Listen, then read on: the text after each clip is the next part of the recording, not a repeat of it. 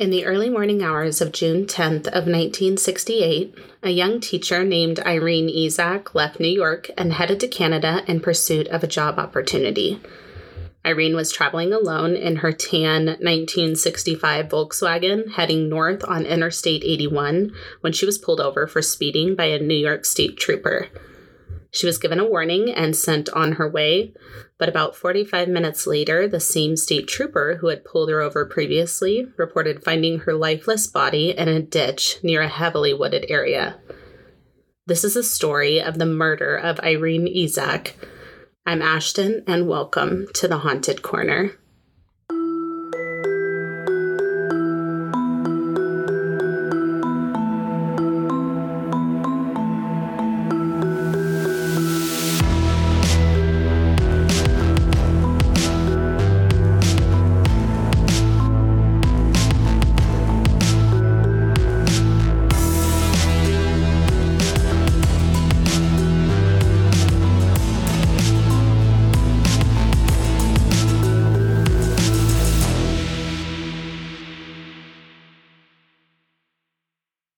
Hey everyone, welcome back to the Haunted Corner. Thanks for tuning in today. I've got a story to tell you. This one is rough, and in typical Ashton fashion, I hadn't heard about this case before.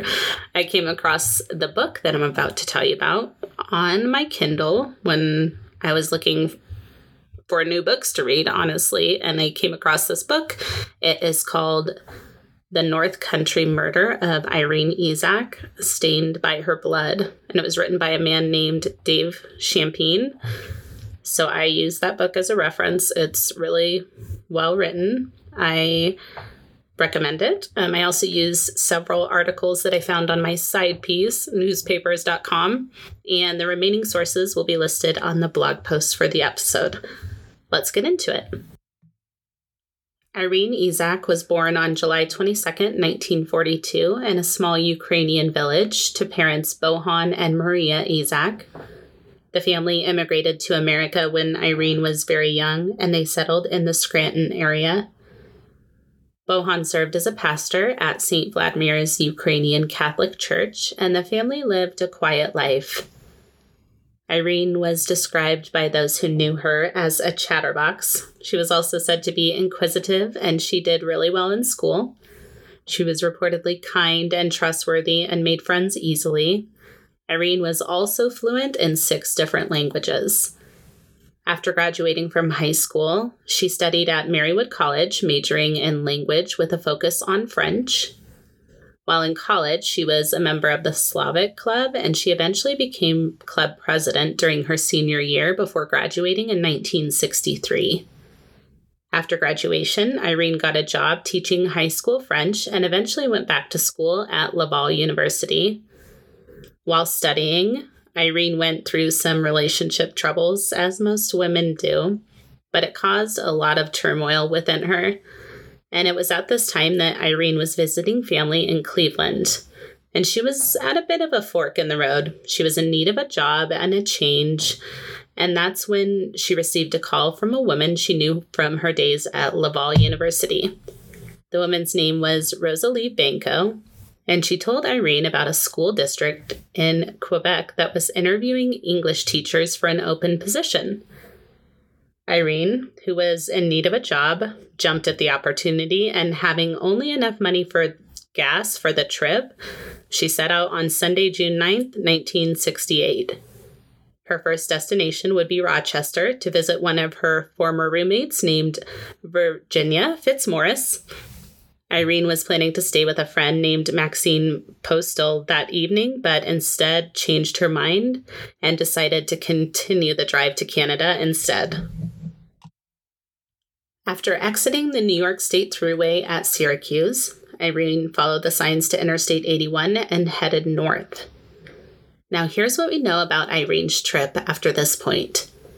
Shortly after passing Watertown, Irene stopped at a rest area to use a payphone. Not long after she got back out on the road, Irene noticed a car pulling up beside her. It was a New York State trooper who was attempting to pull her over.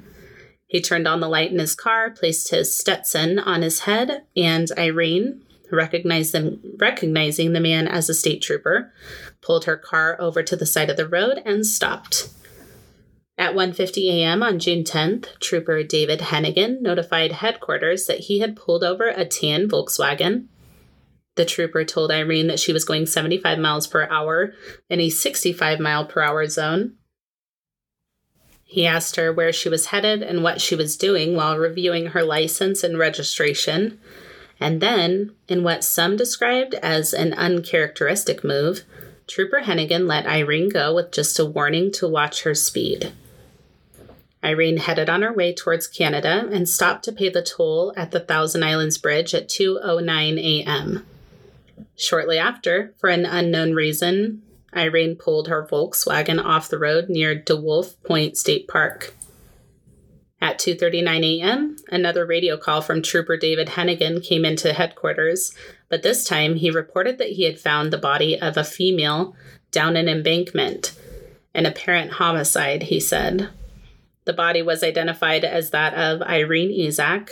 She had been attacked and dragged over the guardrail before being beaten over the head with a rock. Officers were dispatched to the scene, including troopers David Fleming and Ronald Amiot. As they arrived at the scene, they, they found Trooper Hennigan kneeling beside the body. They cut traffic off to prevent more cars from coming and going, and they searched the woods nearby. The other troopers noticed that there was blood on David Hennigan's uniform, which he claimed happened when he checked for signs of life. Trooper Hennigan reported that he discovered her car pulled off to the side of the road with the light still on and the door open. Irene's purse was still in the car when it was discovered. A pair of woman's glasses were found on the ground behind the left wheel of the car as well. More troopers arrived on the scene and began a door to door canvass searching for suspects and evidence. The Coast Guard assisted in the search, monitoring boat traffic and searching for suspicious activity. Trooper Fleming wanted to speak with the toll worker named Cliff Putnam, who had last seen Irene. And when he did, Cliff told him that Trooper Hennigan had scared Irene that night he described how when she arrived to pay the toll that that night, her hands were shaking as she handed him the money and asked him for a light for her cigarette. She pointed to an unmarked police car driving over the bridge and asked Cliff why state police would stop a car without a reason in the middle of the night. He responded by telling her about burglaries nearby and hypothesized that this was the reason for the extra patrol. Troopers continued to search for evidence the next morning, and Irene's family was notified of her death. Her body was identified by her brother in law, and her family began the painstaking process of grieving the loss of their loved one. They, of course, had so many questions about what had happened to Irene and who might want to hurt her. Irene's father, Bohan, requested to speak with the trooper who had last seen his daughter alive, but his request was repeatedly denied. Trooper Hennigan refused to speak with him. Investigators began to theorize about what could have happened to Irene that night. They initially thought that it was possible that she may have stopped to pick up a hitchhiker or was flagged down by someone who needed help when she was attacked. But by that point, police had become suspicious of the story that Trooper David Hennigan had provided from that night. One of the such people who was a little bit suspicious was Raymond Paulette. He was one of the troopers to arrive on scene that night. When he did, he noticed the car, which had one of the windows rolled down about four inches, and the other troopers who were already at the scene beginning the investigation. One of the troopers he encountered was David Hennigan, he led Raymond to the guardrail and showed him where the body was, which was difficult for him to see from where they were standing. And he noted this is strange because Hennigan told him that he initially located the body from where they were standing. Raymond continued to search the crime scene and discovered several bloodstained rocks, some of which had hair and tissue on them. The rocks were determined to be the murder weapon and most of the injuries to Irene had been located on the back of her head, with one bruise on her face, which led officers to believe that she had initially been struck in the face. But the thing that stood out the most to Raymond Paulette was the blood droplets that he noticed on Trooper Hennigan's uniform. When asked about the blood, Hennigan stated that he rolled Irene over to check for signs of life and that her head had rested on his upper arm, which caused the transfer of blood. Both Trooper Hennigan's undercover patrol car and Irene's Volkswagen were taken in to be dusted for fingerprints and searched for further evidence. One print was found but could never be matched to anyone. One spot of what was believed to be blood was also discovered on the back of the patrol car, but before it could be preserved, it was wiped away or washed away by the rain. Investigators had David Hennigan retrace his path as he described it that night to determine if it was possible for him to be where he said he was when he came upon her abandoned car that night. They determined that it was possible for him to have traveled the nine mile route and discovered the murder in the 25 to 26 minutes between when Irene was last seen alive at the toll booth and when her body was discovered by Trooper Hennigan. Hennigan took two polygraph tests. The first was what they described in the book as flat. They were unable to get a reading on him, but he passed the second one. Several witnesses spotted the Volkswagen and the unmarked police car parked at the rest area. Two waitresses who had gotten off at 2 a.m. reported seeing the cars on their way home from work. A man carrying a Boy Scout troop in his car also noticed the cars and slowed down, but left when one of the other men in the car had a bad feeling about what was going on. Officers interviewed more and more witnesses as well as Irene's family. It was during these interviews that they discovered that Irene had made a phone call from a payphone shortly before her death. The call was traced to a rest stop on I 81 north of Watertown and also north of where Trooper Hennigan said he pulled Irene over for speeding. But the time of the call and the time that Hennigan notified his command of the speeding stop were conflicting. So red flags were going up everywhere. But Trooper Hennigan had a solution for the discrepancy. He now claimed that he had pulled Irene over after the phone call and in a location closer to the bridge.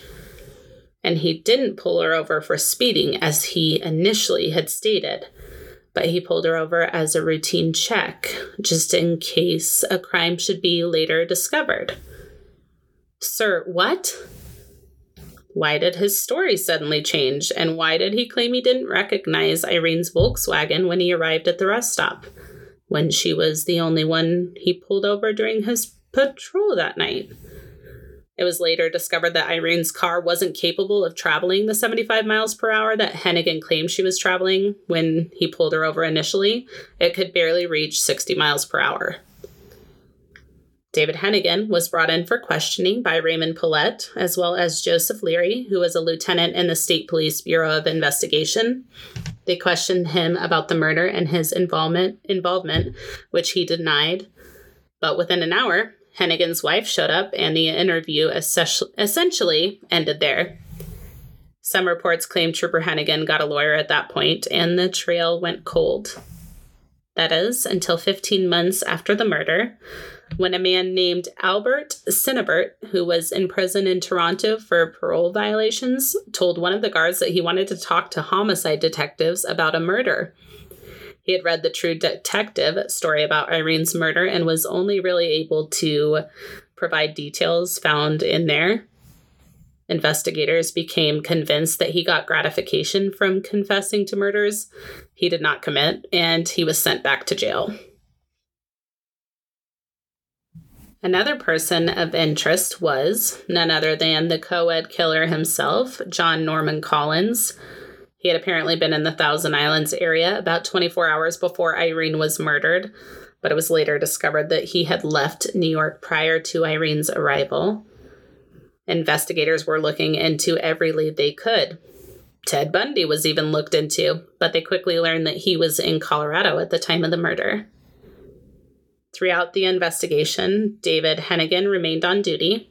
He was involved in a car accident following a car chase, but walked away with minor injuries. Eventually, he got really involved with his church, so much so that he became a deacon of the Roman Catholic Church. He split his time between being a deacon and a state trooper until his retirement in 1983 after 21 years with the New York State Police. And all this time, Irene's murder remained unsolved.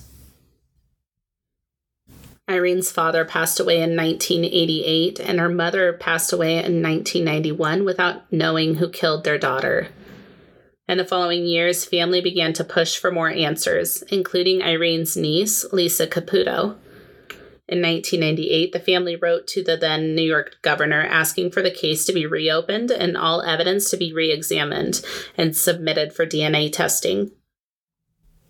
According to the book written by Dave Champine, the family brought up 10 items of concern. These included one, the discrepancies between Irene's speed and on Interstate 81 alleged by Hennigan and the speed capability of her Volkswagen as determined by Paulette and Donahue. Number two, Hennigan, as the man who found the body, had failed to offer condolences to the family.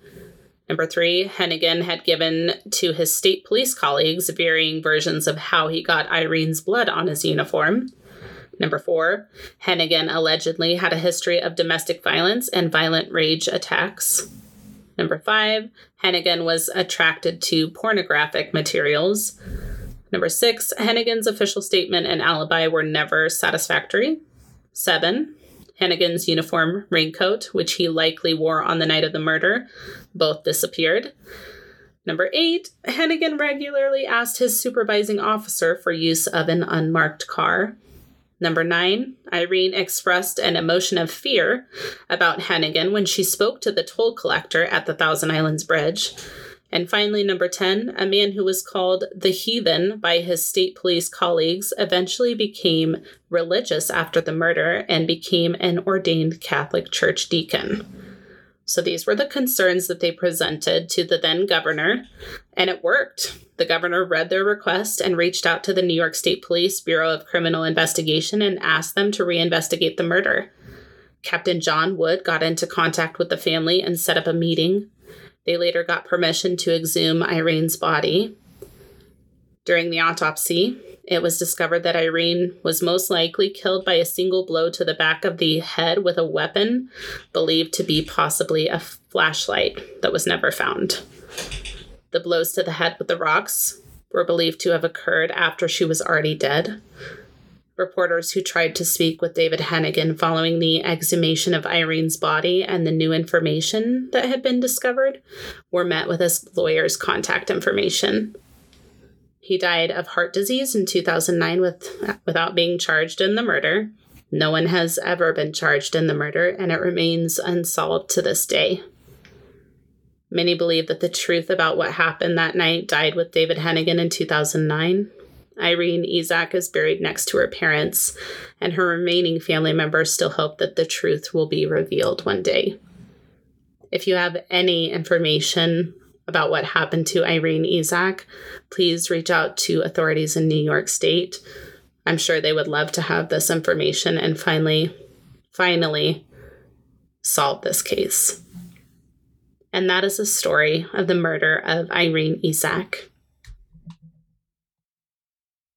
Thank you for tuning in today. I hope you enjoyed the episode. The sources for today's episode will be listed on the blog post for the episode at www.thehauntedcorner.com. I will link to that in the show notes as always. Check out the other episodes of The Haunted Corner available now wherever you listen to your favorite podcasts, with new episodes dropping every week. If you're enjoying the podcast and would like to share your support, you can head on over to Patreon. You'll have access to exclusive Patreon only episodes, early and ad free access to the regular episodes, and a lot more. Plus, you'll be supporting the show, and it means a lot to me. Head over to patreon.com forward slash the haunted corner to join now. Follow us on social media at The Haunted Corner on Instagram, Facebook, YouTube, and TikTok. If you're enjoying the podcast, be sure to tell a friend.